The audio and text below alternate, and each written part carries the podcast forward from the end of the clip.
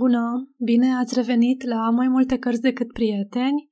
Astăzi vom citi capitolul 11 din Emma. De acum, Emma trebuia să-l lase pe domnul Elton să se descurce singur. Nu mai stătea în puterile ei să aibă grijă de fericirea lui și să vină în întâmpinarea acțiunilor sale. Sosirea familiei surorii ei era atât de apropiată încât pregătirile și vizita propriu-zisă deveniseră obiectul principal al interesului ei. Și în timpul celor zece zile ale șederilor la Hartfield, nimeni nu s-ar fi așteptat, de altfel nici ea nu se aștepta, să-și poată permite mai mult decât să îi încurajeze din când în când și numai dacă se va ivi ocazia pe cei doi îndrăgostiți. Puteau să înainteze rapid dacă voiau, Trebuiau să înainteze într-un fel sau altul, fie că voiau, fie că nu. Nici nu-și dorea să aibă prea mult drăgați pentru ei. Sunt unii oameni care, dacă sunt prea mult ajutați, nu se mai ostenesc deloc pentru propriul lor interes. Domnul și doamna John Knightley, pentru că lipsiseră mai mult din Surrey decât de obicei, o interesau în cel mai înalt grad. Până anul acesta, toate vacanțele lungi și le împărțeau între Hartfield și Dunwell Abbey, dar în toamna aceasta își petrecuseră toată vacanța la mare cu copiii, așa că trecuse mult timp de când nu-și vizitaseră rudele din Surrey și domnul Woodhouse nu-i văzuse chiar deloc, pentru că nimeni nu-l putea hotărâ să meargă până la Londra, nici măcar de dragul bietei Izabela. Din această cauză, el era acum cel mai fericit și mai emoționat în așteptarea acestei mult prea scurte vizite.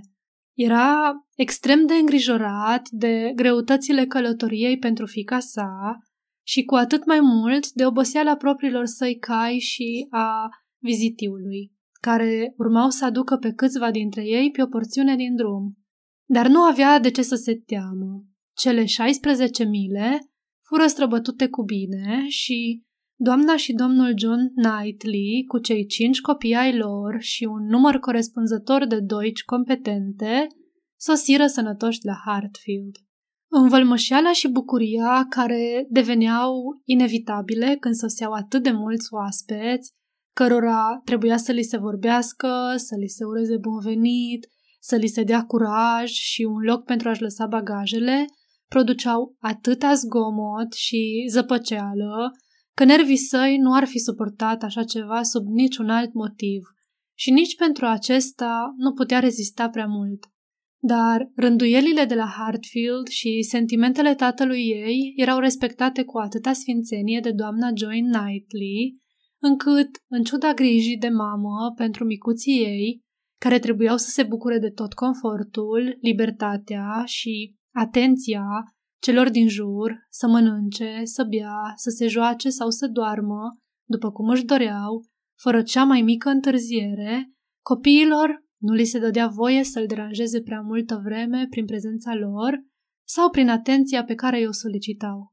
Doamna John Knightley era o femeie drăguță și distinsă, care se purta cu blândețe și calm, atrăgea simpatia tuturor și o oferea tuturor pe a sa. Era cu totul absorbită de viața ei de familie, soție devotată și mamă afectuoasă. Își iubea tatăl și sora cu atâta căldură încât numai dragostea pentru soțul ei putea fi socotită mai fierbinte. Nu era o femeie deosebit de inteligentă sau plină de spontaneitate și, pentru că îi semăna tatălui ei, îi moștenise și constituția slabă. Avea o sănătate fragilă și era din calea afară de grijulie cu copiii. Îi era teamă să nu se îmbolnăvească și îl aprecia pe domnul Wingfield al ei, din oraș, tot atât de mult cât îl aprecia tatăl ei pe domnul Perry. Semănau și prin bunăvoința generală și stima pentru orice veche cunoștință. Domnul John Knightley era un bărbat înalt, cu alură de gentleman și foarte deștept, cu perspective în carieră. Era un om respectabil și bun gospodar, dar se purta cu oarecare rezervă, ceea ce făcea să nu fie chiar pe placul tuturor și uneori putea să își iasă din fire. nu era un om țâfnos și nu se supăra des și din nimic pentru a merita cu atare un reproș, dar nu avea o fire din cele mai blânde. Și cu o asemenea soție care îl adora, era imposibil ca un cusur de acest fel să nu se accentueze. Blândețea ei exagerată îl scotea din fire. Dispunea de toată claritatea și repeziciunea minții care îi lipseau ei și putea uneori să o jignească cu o vorbă sau un gest pripit.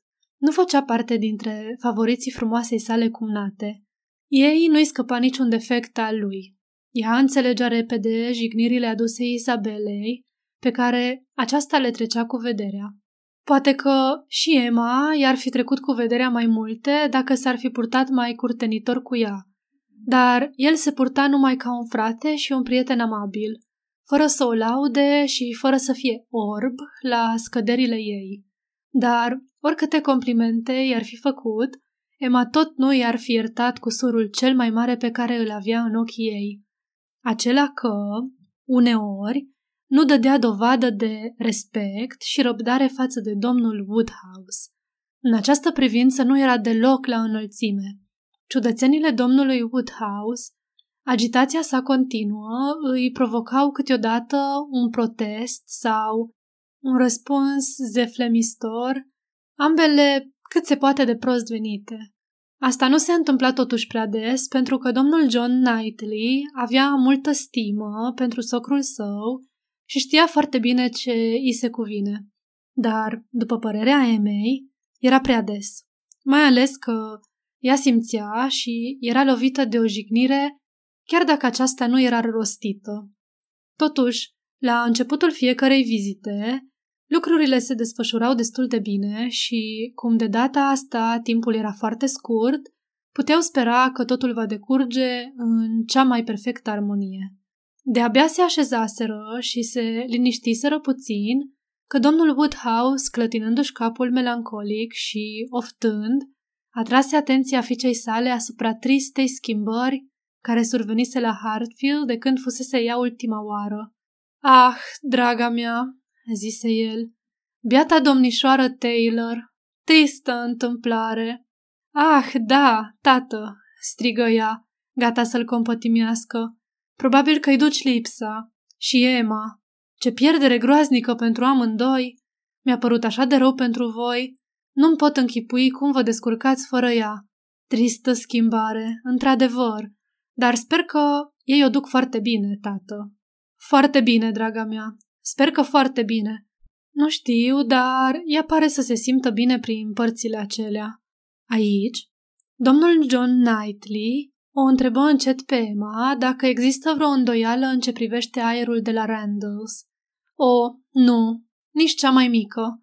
N-am văzut-o pe doamna Weston niciodată arătând așa de bine. Tata vorbește de propriile lui regrete.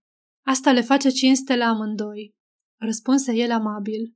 Și o vedeți destul de des, tată? întrebă Izabela pe un ton plângăreț care se potrivea foarte bine cu dispoziția tatălui ei. Domnul Woodhouse șovoi. Nu atât de des cât aș dori, draga mea. Ah, tată, de când s-a căsătorit a fost singura zi în care nu i-am văzut.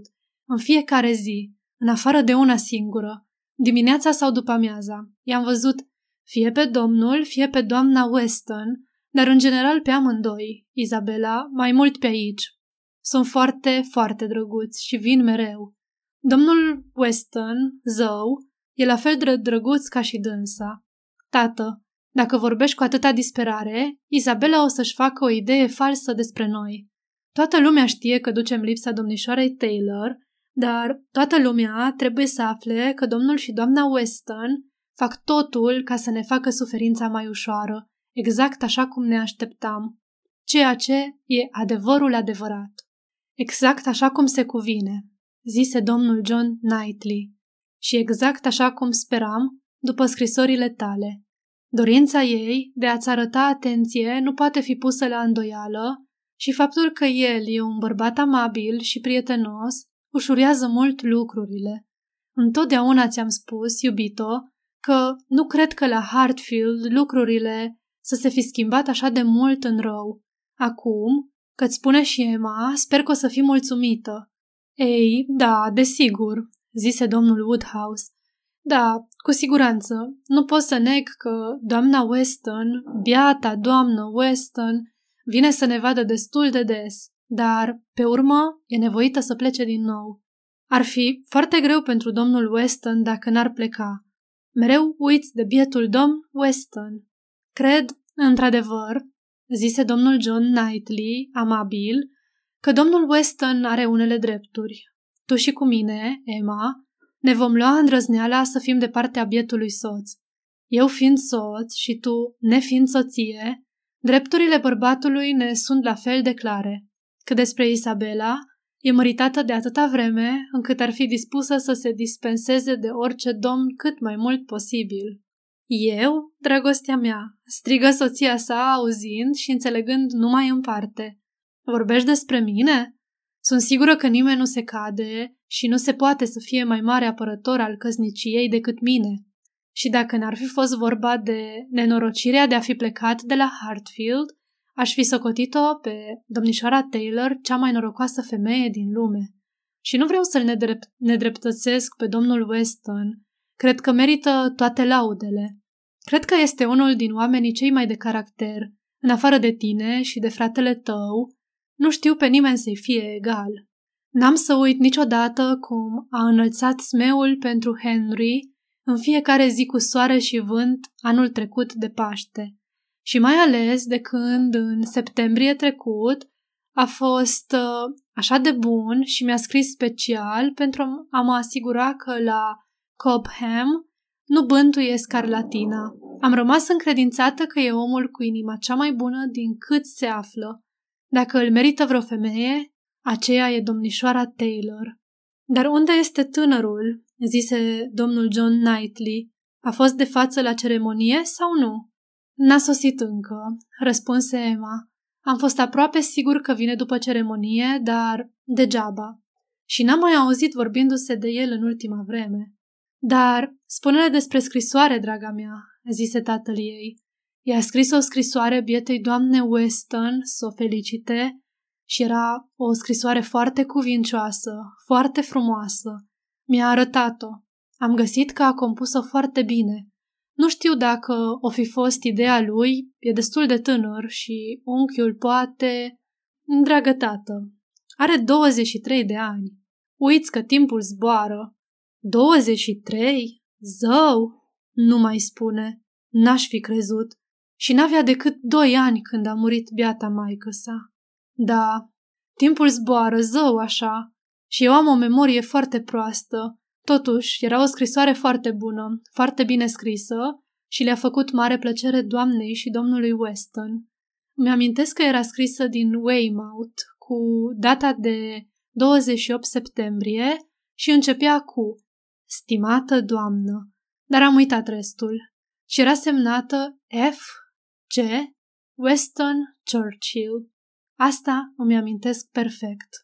Ce drăguț și cuvincios din partea lui, strigă doamna John Knightley, cu inima ei cea bună.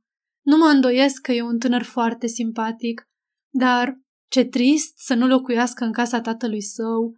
E așa de groaznic ca un copil să fie luat din casa părinților lui. N-am înțeles niciodată cum s-a putut domnul Weston despărți de el să-ți dai copilul. Nu pot să cred că cineva care îți cere așa ceva e un om bun. Nimeni nu crede că doamna și domnul Churchill sunt niște oameni buni, observă rece domnul John Knightley. Dar nu trebuie să îți închipui că domnul Weston s-a simțit cum te simți tu dacă l-ai da pe Henry sau pe John.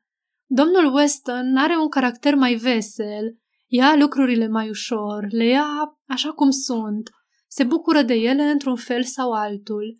Își găsește mai degrabă plăcerile în ceea ce se numește societate, în mâncare, în băutură și jocul de whist cu vecinii, de cinci ori pe săptămână, decât în căldura căminului.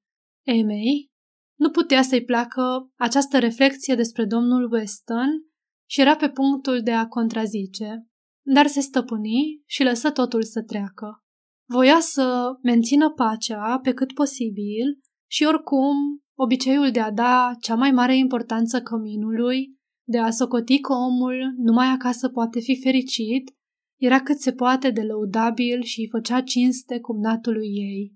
Aici își avea originea disprețul pentru relațiile mondene și pentru cei care le prețuiau. Nu era greu să-i acorde iertarea.